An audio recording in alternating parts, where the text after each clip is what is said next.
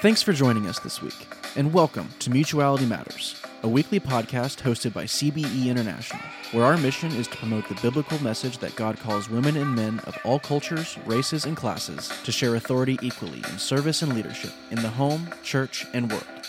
Let's get into this week's episode.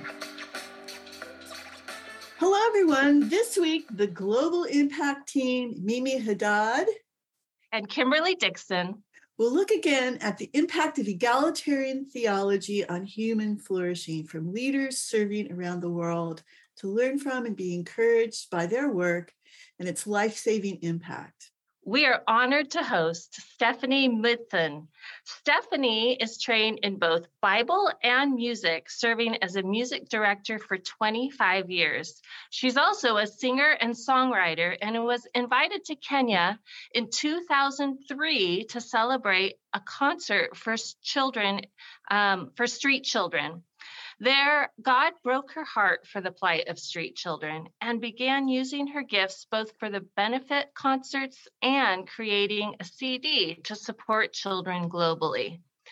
But in 2008, Stephanie Midthun learned about the intense fight against human trafficking in her own backyard of Sacramento, California. So she began writing music and leading concerts that benefited the fight against sex trafficking with Courage Worldwide, who was opening safe houses for girls rescued out of sex trafficking, both in California and in Kilimanjaro, Tanzania. She eventually joined Courage Worldwide staff, and in 2017, after raising 3 boys, she and her husband Joel, who had been a pastor for 25 years, took over as executive directors of Courage Worldwide Tanzania. Since that time, the work in Tanzania has exploded from 4 residents and 5 staff at Courage House to 60 residents and children, 55 staff, 2 safe houses in the Kilimanjaro region, and a safe house in Dar es Salaam, Tanzania, which will open in May 2023. They also opened Courage Cafe for funding sustainability, job training for the Courage House residents, and to raise community awareness about human trafficking. As Courage Worldwide looks to expand into other parts of East Africa, she was promoted to the Courage Worldwide Regional Director of East Asia. Woo! Yeah, personally, I'm very excited to have Stephanie on because I started volunteering with Courage Worldwide back in 2008 or 2009 as well. And that's where I first got to know Stephanie and her amazing musical abilities, and have watched her over the years as Courage Worldwide has changed and grown and now is in Tanzania. And I just can't wait to hear her updates. So, Stephanie, could you share with our audience the story of Courage Worldwide and how they came to focus on those who are exploited by sex trafficking? Yes. Thank you, Kim and Mimi, for having me on. It's an honor to be on this podcast. Yes, our founder and CEO, her name's Jenny Williamson, and she had a nonprofit to help people find their purpose, specifically women. And when she was at church one Sunday in 2007, there was a speaker who was talking about human trafficking, who had a ministry in Cambodia and talked about young children being sold, shared heartbreaking stories. And Jenny found herself wrecked by this. And she started researching and about human trafficking and found that every time she was researching, Sacramento was coming up, and that's where she was at the time. And so as she did more research, she realized this wasn't just happening in Cambodia and other parts of the world. This was also happening in Sacramento, and the FBI had been rescuing children, recovering a couple hundred children at that time. And what she discovered is there was not a home and a place specific for these children to go that addressed their trauma. And so, long story short, God led her to use this nonprofit to help. How can these kids know their purpose if they don't have their needs taken care of? And to use her nonprofit to build children homes, call them family, give them a place of healing and refuge and safety, and a place where they can know their unique purpose as well. And that's how that started. Wow. I remember watching that a long time ago, and all of the church's hearts breaking with Jenny and you, and saying, yep, we've got to do something about this. Good for you. Yes. Stephanie, can you just... Oh, sorry. Go ahead. I'm just wondering if you could describe for us the challenges that girls and women face that make them particularly vulnerable to trafficking, and how is the situation different in the U.S. compared to, say, Tanzania? Yeah.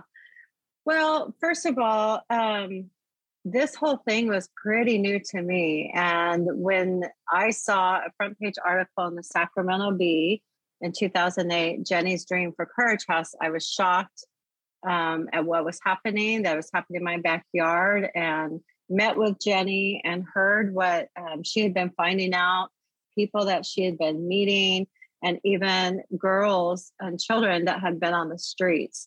And she was telling me some of their stories, the vulnerabilities. Often there's early childhood sexual abuse. It is often in the home by somebody they know. That makes them vulnerable. We say that kind of puts this bullseye on them to the trafficker, that they're sexually abused. In the U.S. especially, they're often runaways. We do see that in Tanzania as well. In the U.S., many girls come from foster care situations, group home situations, probation, and they are vulnerable to a trafficker exploiting them. And it often comes in this grooming type of a way of, I will be your boyfriend, or I'll take care of you. It doesn't necessarily come in the form that so many people think of when you watch movies like Taken, and, you know, that they're kidnapped and taken across country. Now, some of that does happen. We do hear accounts like that, but it is more of a grooming situation. Domestic violence, you know, where love, the lines get blurred, like what is love and what is abuse? Mm-hmm. And some of the girls we met, I mean, they wouldn't even know they're victims. Their boyfriends were their traffickers, and often would require them to have a quota each night and bring home the money, and which means at times the girls are raped or sold 10, 15, 20 times a night even. Mm. And so they are trapped in this life. They're threatened. If they don't do this, they're threatened, or their families could be threatened. All kinds of things that keep them trapped in this. They're often abused. And, you know, some of the girls that we met had scars on their bodies from abuse from the trafficker to keep them from leaving them. So those are the vulnerabilities. And in Tanzania, poverty is probably the biggest vulnerability. We also see, unfortunately, in both Tanzania and what we saw in the U.S., is often family members are involved in exploiting them or selling them. It could be a mother in prostitution, or a mother or uncle or aunt that is drug addict. And this is a way to make a lot of money. Human trafficking, this crime has grown so much that it's tied with the number one crime of illegal drugs and arms and human trafficking. What they're finding is drug traffickers are changing crimes or adding this crime, because you sell a gun or you sell a drug one time. You sell a human being over and over and over again. So it's a multi-billion-dollar industry. I mean, I know these numbers are low, but what they're saying is $150 billion industry. And the younger a girl and a child, even we found in both in Tanzania as well as in the U.S., the younger a child that is being sold for sex, the more money she makes. Mm-hmm. And that's the hard thing. And we were super shocked about family members selling their children. And we met a juvenile court judge in Sacramento. And she said every day in her courtroom, she had parents who were selling their children. And we see this in Tanzania too. It's not necessarily, it could be for drugs or alcohol, but sometimes it's just for survival. There's lack of jobs. Tanzania is one of the poorer countries. And so there's a desperation also behind this. Yeah. The the desire for younger children, is that due to a fear of disease where people recognize that the younger the child, or they hope the less likely they'll be carry disease, sexual transmitted diseases? You know, I don't know. I've not heard that one, Kim, but that could very well be. There's a lot of myths here in Tanzania. I mean, horrific, you know, things of young children or babies, that there's a myth that could cure you of a disease. And so sometimes that happens. Witchcraft is one of the things that's attached to this. And we know it's such an evil crime. And we've heard this in the U.S. as well as in Tanzania, the ties to witchcraft and human sacrifice and child sacrifice, as well as satanic ritual abuse in the U.S. I didn't even know if I believed all that until we heard from several girls the same stories in different parts of the country. And so there's really ties in that way too. And so child pornography, one of the first victims that we ever met, she was sold at 6 years old by her mother, and it was through child pornography all over the world. And unfortunately, it's horrific, but there is a market for this, and it's very lucrative. Yeah, we just did an issue on pornography, and the link between pornography and sex trafficking, I think, is so poorly understood, but it needs to be addressed. I want to ask you, Stephanie, how do you think God speaks into this situation? And are there specific scriptures that you believe address the lives of the girls that you're working with and address your work specifically? Yeah. You know, when God broke my heart for the children I saw living on the streets in Africa, I was so overwhelmed by seeing children, boys especially, initially on the streets that were my children's age. Mm-hmm. And I couldn't fathom my life in the U.S. for what I saw in these developing countries that had so little, and children on the streets that were hoping to get a couple meals a week. Right. And I was wrestling with God, and I was praying, and I was just like, how can this be? Like, you know, my heart was so heavy, and it was just breaking. And I just was like, God, you need to do something. And I felt him really speak to me, Stephanie, I want you to just do something. I want you to be my hands and my voice, an advocate for these children. And I remember feeling very overwhelmed, like, you know, as we're researching hundreds and thousands, even millions of children on the streets are being exploited for sex, you know, around the world. And what I realized is it wasn't my job to fix it. I can't do it all, but one by one, for what God's called me to do in front of me, I will do that. And then also be an advocate. So if all of us did our part.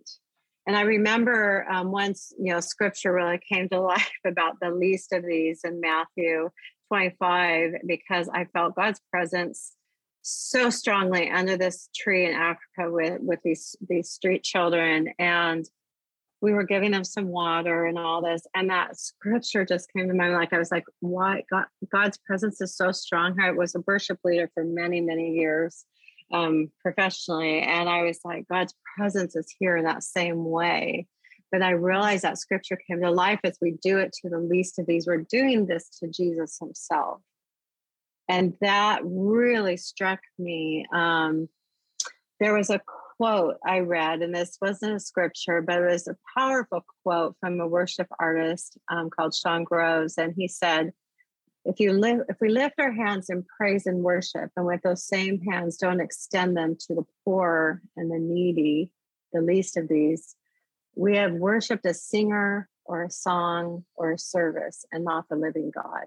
Mm, amen. And that spoke to me so much as a worship leader, that our worship is to go out. It's not just, I'm all about the times of church, you know, it strengthens us and it fills us up to, you know, it heals us. I've had a lot of healing in my life, and worship and God's word is spoken and done a lot of healing in my life. But something about going out, that worship going out to the least of these, is the heart of Jesus and how we touch them. And then with courage, you know, one of the scriptures that you know, we really talk a lot about is Isaiah 61, about setting the captives free. And Jesus quoted those verses in Luke 4 when he began his ministry.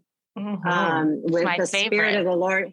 Yes, the Spirit of the Lord is on me. And so he talked about his ministry is setting captives free, and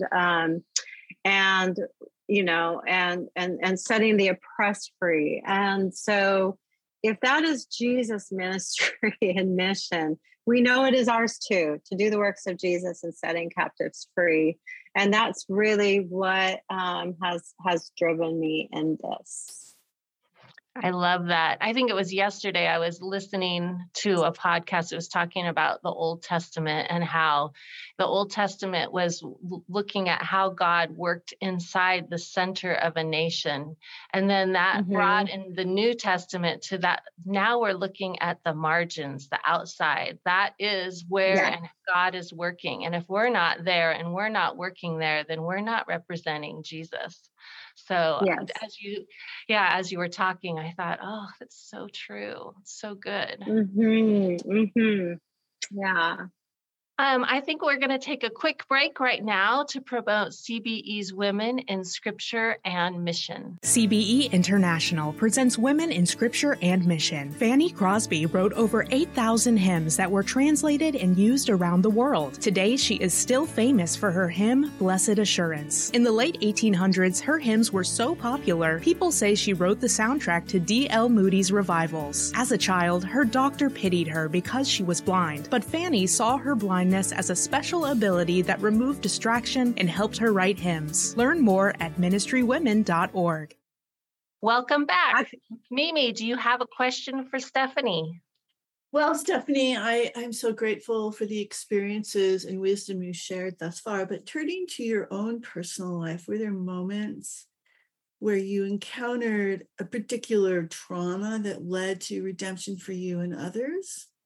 Mm-hmm. Yeah, when I was a young girl, I was just very vulnerable, 12, almost 13 years old. And I had experienced a date rape by a young man in our neighborhood. And at the time, you know, this was 40 years ago, we didn't know what date rape was then. Mm-hmm. And, but it was definitely, I said no, try to fight him off, and knew the guy, and he raped me. And that became a very defining moment for me in my teenage years. And I had a lot of self-hatred. My family was involved in church, and I just was living this double life as promiscuous. What that first experience did for me, it really stole my voice, being able to say no. Mm-hmm. And so I had this promiscuity in my life and relationships. And by age 16, I had a lot of self-hatred. And one night overdosed and just didn't want to live anymore. And I overdosed on a bunch of just household pills. And I could feel the effects of them and thought I was going to die. And I cried out to Jesus and to save me, because I realized I didn't want to die. And when I woke up in the morning, I had gotten sick. I'd hallucinated all night. It wasn't good, but I realized God spared my life and that I must have a purpose.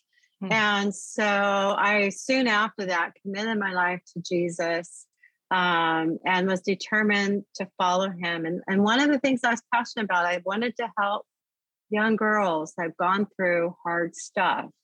And I went to Bible college. I was growing in my faith, studying the Bible.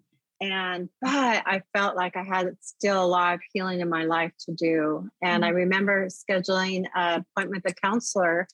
And this counselor, I was the night I was going to go to this counseling session, there was a guest pastor at our school and who had a ministry of healing.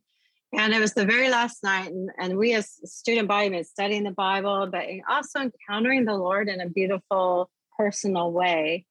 And that last night, when I was supposed to go to counseling, I canceled my appointment to go this last night. There's a woman on the prayer team, and she said to this student body, we're all very close. There was only about 60 students, said, the Lord has put it on my heart that there's one of you young women here that has been raped, and he wants to heal you.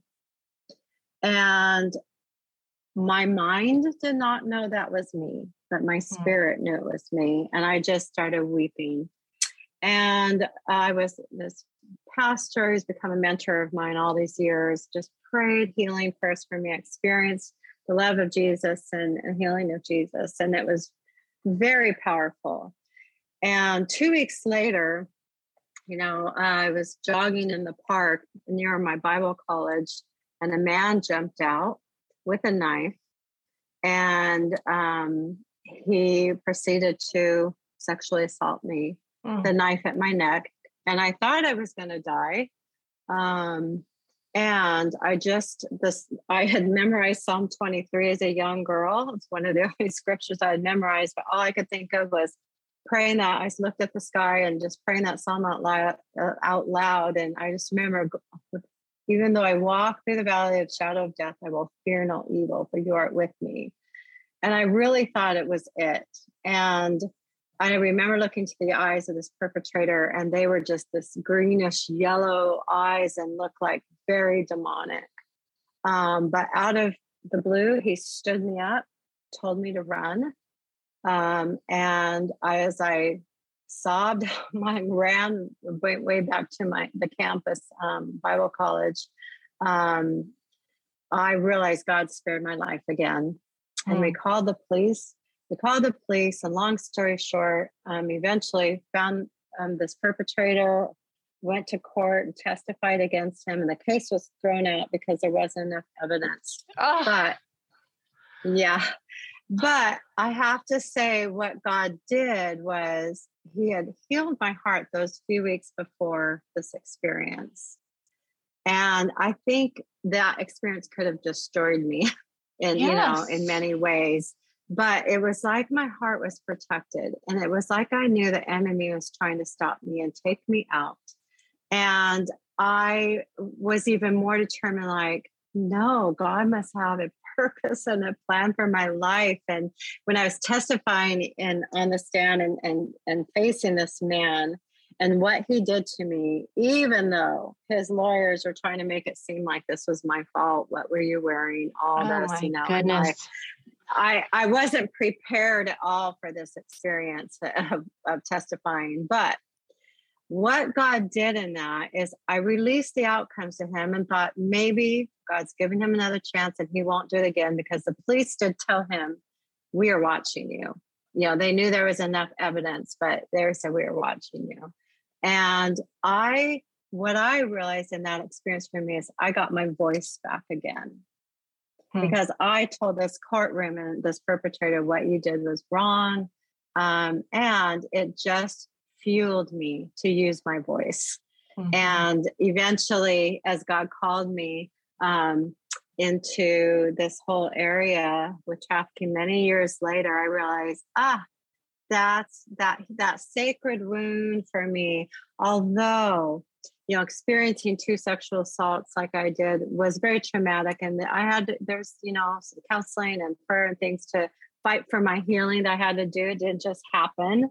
But I knew when God called us to this whole area of sex trafficking of girls, I understood a small portion of their trauma, because I knew it was like to overcome these two traumas. But our girls often are hundreds or even thousands of rapes. And I think what helped me is like, I know God can heal this. We were told, people in the system, as we got involved, said, there's no way these girls can heal from this. There's no way church people can handle this. But I knew God gave me seeds of hope that yes, you, that God can heal. He's healed my life. And often over the years, if I've shared my story with people, I've been very public about it. And I have a book where, you know, my story is detailed, but I get women, even men coming to me all the time, never have told a soul. So many people are walking around broken that have been sexually abused, sexually assaulted, you know, raped, you know, molested, and have never dealt with it, have never told a soul. I know one woman that went to her grave with that secret, and that is not living in freedom. And so I know there's healing and bringing it to the light. And it's just this sacred wound that God has used to help me encourage our girls and know that they can experience healing through Jesus, through good trauma therapy, through people that love them like family. Yeah, as I listen to you, I think the work that we did in India with a home for girls rescued out of sex trafficking, one of the things was preparing the girls to go to court against their accusers. Yeah. And they face everything you just described, where they're tried to be made out as the cause of this horrible violence against them. So I'm just thinking how powerful it is that you've been there and you can coach them through that, although you'd never wish that on anybody. No, you know, and that's something I was very passionate about because I wasn't prepared to prepare our girls for that. And I was really honored to help walk two of our girls in the U.S. through testifying. One of our victims testified against her trafficker.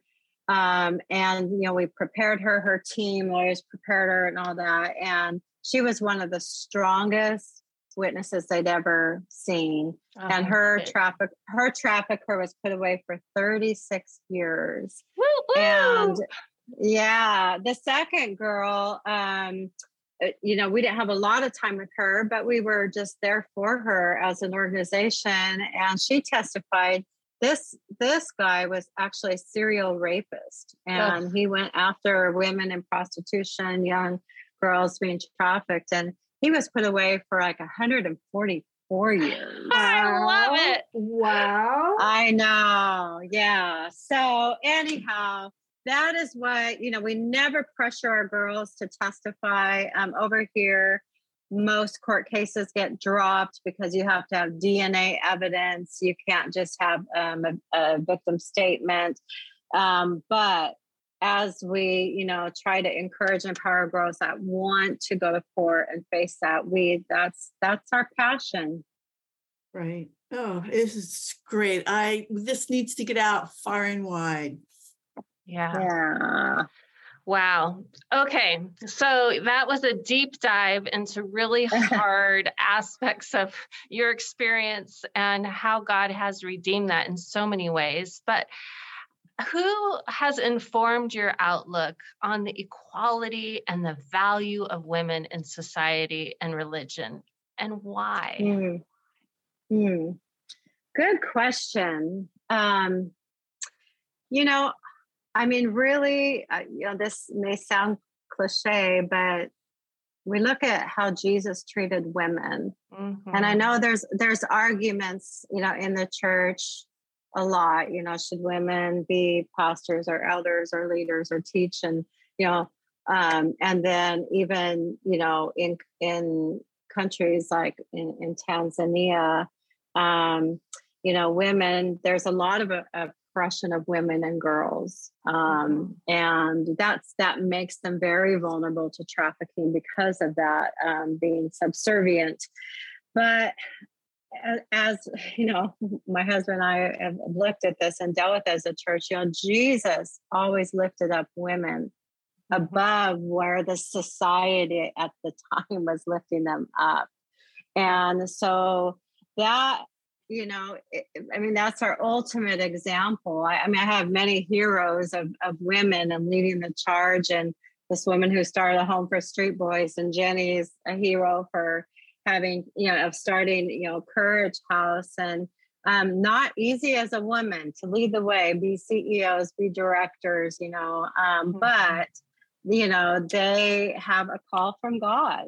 And if Jesus himself lifted women above what the culture said, that's, you know, when we look at our culture, women, and especially in the church and, you know, and all over the world, you know, it's, we should do the same. They should be allowed to be the same, be lifting them above what the culture ties. Amen. I love the focus on Jesus. And I thank you for that response. It's just glorious. So Stephanie, what changes have you seen as a result of your work, and more broadly, changes, good or bad or otherwise, in Christian organizations where you serve or those you influence? Yeah, gosh, we have seen a lot of changes. I mean, just specifically, and what we're all about is the lives of our girls. Mm-hmm. And they, you know, our girls come in very broken emotionally, sometimes physically, all kinds of things spiritually. And, you know, one girl in particular, I think about, you know, she was 15th time, she's Muslim. And her first day at Courage House, she said, "This is the first time I've been treated like a human being." Mm. And so, you know, seeing our girls really come to life one by one. We've worked with more than 150 girls, and we are our long-term program. We aren't just a short-term, come for 3, 6 months, 8 months, you know, and then put them out on their own, because they're vulnerable and they go back. So one by one, we see these girls and come to life. And I'm really excited to see them now. You know, many have children. We just had one of the girls, my husband and I moved to Tanzania 6 years ago now. And one recently got married and has a baby. Now she's pregnant. She has a job. She's on her own.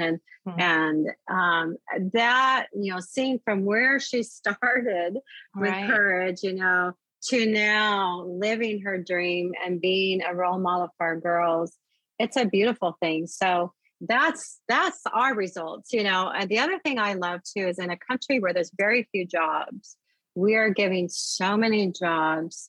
I think we have 50 staff now in Tanzania. Wow. And most of them women. We have, I think, 20% men. Our directors are women. Our managers are women. Yeah, social workers and amazing leaders. And I love that. And so, you know, we've continue to promote people. Our young social worker eventually became a manager. Joel and I are now directors of East Africa, and we're starting looking in other countries in Africa. And then our, you know, manager at the time became the director. And so we just see these women leading the way and seeing them be empowered too, in their culture. And then the best thing is some of our girls, one is studying law. She wants to fight for the rights of women and children. Woo-hoo. She's studying. Amen. Yeah. Well done. She's studying. Yeah. She's studying law here in Dar es Salaam. Another one, the one I told you that she said this was the first time she's treated like a human being. She's now halfway through her social work program. And, there is a desperate need for social workers in Tanzania. And so we're encouraging many of our girls want to go to college for social work. But this one, already the government wants to hire her. when she's finished, and we do too. So we might have to arm wrestle the government. That's great. But she is such an incredible leader that I honestly think she is going to go to high places in her country. She said when she did give her life to Christ, and she said God started speaking to her as she, gave her life to Christ and praying and interceding for her family and the community and her people. And she feels like God has placed a call on her that she will have the solution for the cries of her people. And I love that. So that right there, it's about our girls when they overcome the darkness and the hell that they've been through. They are going to be leaders in their community. They're going to be leaders in their family. So one of the best compliments I love is when a girl goes and visits a family, and that whole thing can get very complicated and messy. But people often tell her, they say, "You are shining. You are shining." That's one of the things, and isn't I just love that? And we just see that happen from a girl that would. Some of them would not be here, but some of them come pregnant with little children, knowing those children may not be here, or they'd be, this whole generational cycle of trafficking and exploitation is stopping. And it's changing generations as well. Yes, it's beautiful. I do have a little add-on question that's not on here, but I'm wondering, as you do your work in Tanzania and the community around is watching, have you seen, pastors open up to what's going on? Have you seen changes going on in the view of trafficking? Have people been willing to start talking about it, and maybe a shift in the culture around this? Yes, that is such a good question. And pastors are one of the places, and churches are the places that we love to do education on.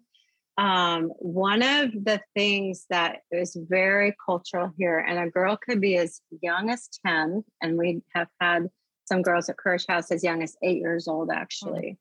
And we've had a couple of cases, but this is a common stigma of our girls. When we say, "Well, how does the community see you?" And they say, "Evil, bad, dirty," and And then we've had 2 cases where there were men in jail, several rape cases. For this one 10-year-old in particular, men in jail, and the women, the wives of the men, want to kill this child.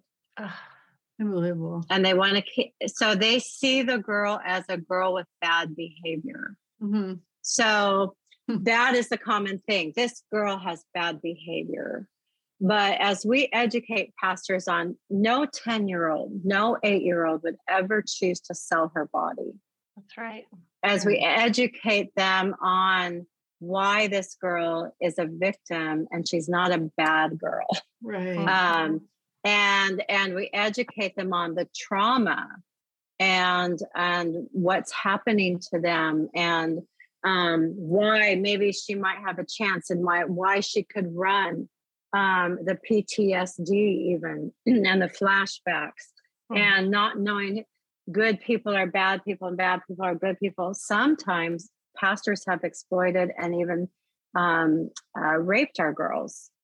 So when it comes to, our girls don't know, who is good and who is bad. And so as we tell pastors of this, they are so broken by this. They're so broken by and what's happening to these children. Often our meetings, I think Joel and I have done some trainings for well over 1,500, 2,000 pastors and women leaders in Tanzania. And the response is always, "We have to do something. Let us know what we can do." Or, "I'm taking this information, this training on human trafficking, and I'm telling my church." And that is the best way here for pastors to do it. And so we do see male pastors, female pastors here take this seriously and want to change their culture. And we are seeing a shift, but, you know, just like the U.S., there's a lot of misunderstandings. There's still misperceptions. And so there's still a lot of work to do. But in Tanzania, there's also a beautiful momentum now of government, churches, NGOs, universities coming together. We're part of a network. I'm on the board now for this group that's more than 100 entities coming together called Tana Hut, which is Tanzania's Against Human Trafficking. Yeah. And that coming together in unity is so powerful. Mm. And I love seeing, especially, you know, some people, some Tanzanians leading the way, and we get to come alongside and be a part of really what God is doing. So you're really seeing a unified effort between church, culture, and even you as an ally from the U.S. Very much so. I mean, it's actually shocking. I think in California, one of the things we found is there was a lot of people working together, but then there was a lot of, a little bit of kind of, I don't know, competition. Mm-hmm, right? I think everybody, you know, if you're a nonprofit, I mean, churches can do this too. If you're a nonprofit, funding is always the biggest issue. Okay, mm-hmm. You know, we need funding if we're going to do this mission to pay our staff, to help our girls. But sometimes it can get icky with like-minded people. And we as an organization always be like, hey, we're on the same team. Right. Be a part of our events. We would give all of our big fundraising events, we would give 10% to a fellow nonprofit doing similar work. Yeah. And we wanted, like, we are together. And I think that's where the enemy wants to come in and bring division, bring competition. And it can just kill the work. And then the world is looking at us going, what in the, you know, what in the world? And so in Tanzania, we just don't see that. It's a sweet time really. And like I just met with Salvation Army women today, and they came to our office, and I didn't know how much Salvation Army here and around the world is addressing human trafficking. And these women, some of them were burned out, and I was like, oh, we understand. We've been there, and we were able to pray for them. And it was just that. And they're like, hey, you know, I was telling them about resources for secondary trauma. I'm like, this is a real thing when you're working with victims that it can impact us. And they said, please, can you help us? And there's just this like, let's share resources, let's share knowledge, let's share trainings, all this thing. And so it's beautiful. Well, you are really, really leading by example, Stephanie. And I think it's an example to us all. And it certainly speaks highly of your hopes for the future of these girls and women, not only where you are in Tanzania, but for all of us around the world. And I hope our listeners are really inspired and just tingling with joy, learning all of these as we are. Anyway, I am. Yeah, this is a fantastic interview, Stephanie and Kim, and thank you so much for it. And we really want to promote this wisdom widely and just ask the Lord to increase you strength by strength as you go forward. Thank you. Stephanie, thank you for joining us today. It's just been wonderful. And we will be putting all contact information for you in our show notes so people can follow what you're doing in Tanzania and figure out who Courage Worldwide is. So if you have anything else you'd like us to add, just email that to me and we will put it in our show notes. Thank you so much, Kim and Mimi. It's great to talk with you guys today. Thank you. I'm going to go back. God bless you. Bye-bye. Wow, Mimi, what did you think of Stephanie and Courage Worldwide? Well, for me, despite all these years of working in gender and Bible and church life, it was a graduate course. I learned so much. I have all these notes that somehow I have to make sense of and pray about. But you know, I saw you writing down as fast as you could. I was like, "Ooh, what's she writing?" My little learning cells were just in heaven, and I thought that her comments about you know, how young these young girls are the favored ones, not only around the witchcraft and the demonic ritual, but through the belief that by raping younger and younger girls, you actually purify yourself from disease, spiritual and physical. That nothing could be, I mean, Satan is the author of lies, but I also reflected on a couple of lectures that I've been privileged to share with Jackson Katz, who goes to college campuses around the United States when there's been a rush of rapes. And he talks to the football team, because if the football team can make it uncool to rape, usually the rest of the men on camp, they're their macho heroes. Jackson talks about these bulky GI Joe, that over time he's documented how GI Joe gets bigger and stronger with biceps and quadriceps and just this monstrous body. And Barbie, in contrast, gets thinner and thinner and childlike and waif-like. And he held them up to each other. It's just dominance. It's just power to exploit those who are less strong. And I just kept thinking about that when she talked about it. And yet as Christians, we know that the power in us is stronger than any force of evil in this world. Amen. And I just took what listening to her story, Kim, which I'm not sure you've heard before. No, I'd never heard her. I worked with Stephanie, honestly. It's when you add up the years, I think I met her in 2008 or 2009, and I've been to her concerts and I've worked alongside her at the home in California, but I've never heard her personal story. What did you think? I was stunned. And I thought, okay, well, that is not only driving her passion for changing this and for reaching these girls and seeing their lives flourish, but God has truly used that terrible trauma. Like I said, you never wish on anyone, but He's transformed it so that she has the knowledge and the understanding and the background to help these girls heal. And not only heal, to change our system, to go to the courts, to testify against these men, to put them in prison for 130 years. Right. Yeah. Wow. Yeah. I really love, Kim, too, how you brought up the whole issue of pornography and how porn is complicit in the abuse and exploitation of girls and women worldwide. And I say that in all of the lectures that I give. And I'm just daunted by really the lack of education on this topic. Because porn is the most lucrative media industry in human history. Yeah, and it's really been striking me a lot since our Mutuality came out on pornography, because I was really involved in the anti-trafficking movement, and the churches really, really got involved in it all across this Northern California region, and I think across the United States, to their credit. But at the same time, the statistics that are coming out are saying that 50% at least of pastoral staff are addicted to porn. So on one hand, they have been fighting sex trafficking, and praise God they have. But on the other hand, they haven't seen their own personal link to feeding sex trafficking of these little girls, of destroying their lives. And I just think it's so important, and it needs to be called out, and people need to understand it.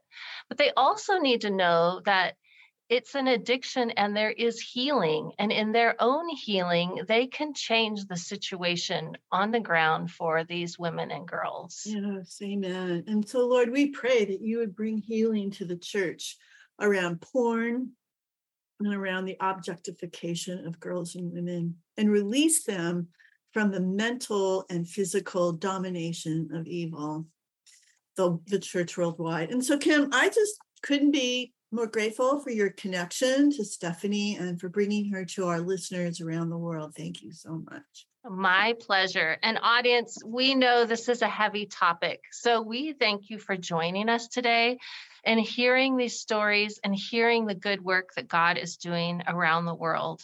We ask that you continue to stay tuned to the new episodes that come to you weekly from our incredible team of co-hosts that focus on all kinds of different aspects of these issues. In the meantime, go to the show notes and learn how you can follow Stephanie and Courage Worldwide and find links to her organizations, to books that CBE highlights, and resources that might have been mentioned in this interview. Also, go look at our website, www.cbeinternational.org, where you can access the world's largest collection of egalitarian content, watch videos, and listen to audio of past conferences and events. You can subscribe to our blog, magazine, and academic journal, or visit our bookstore, which contains tons of talented authors and subjects which will enrich your faith and equip you to use your God-given talents in leadership and service to the gospel for all, regardless of gender, ethnicity, or class. Woo. I am Kimberly Dixon. And I'm Mimi Haddad. And we would like to thank Landon, our support tech, and the team at CBE International that makes this podcast possible. We are Mutuality Matters. Thanks for listening. God bless you.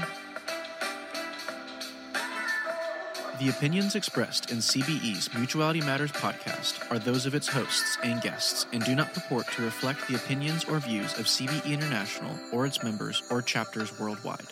The designations employed in this podcast and the presentation of content therein do not imply the expression of any opinion whatsoever on the part of CBE concerning the legal status of any country, area, or territory, or of its authorities, or concerning the delimitation of its frontiers.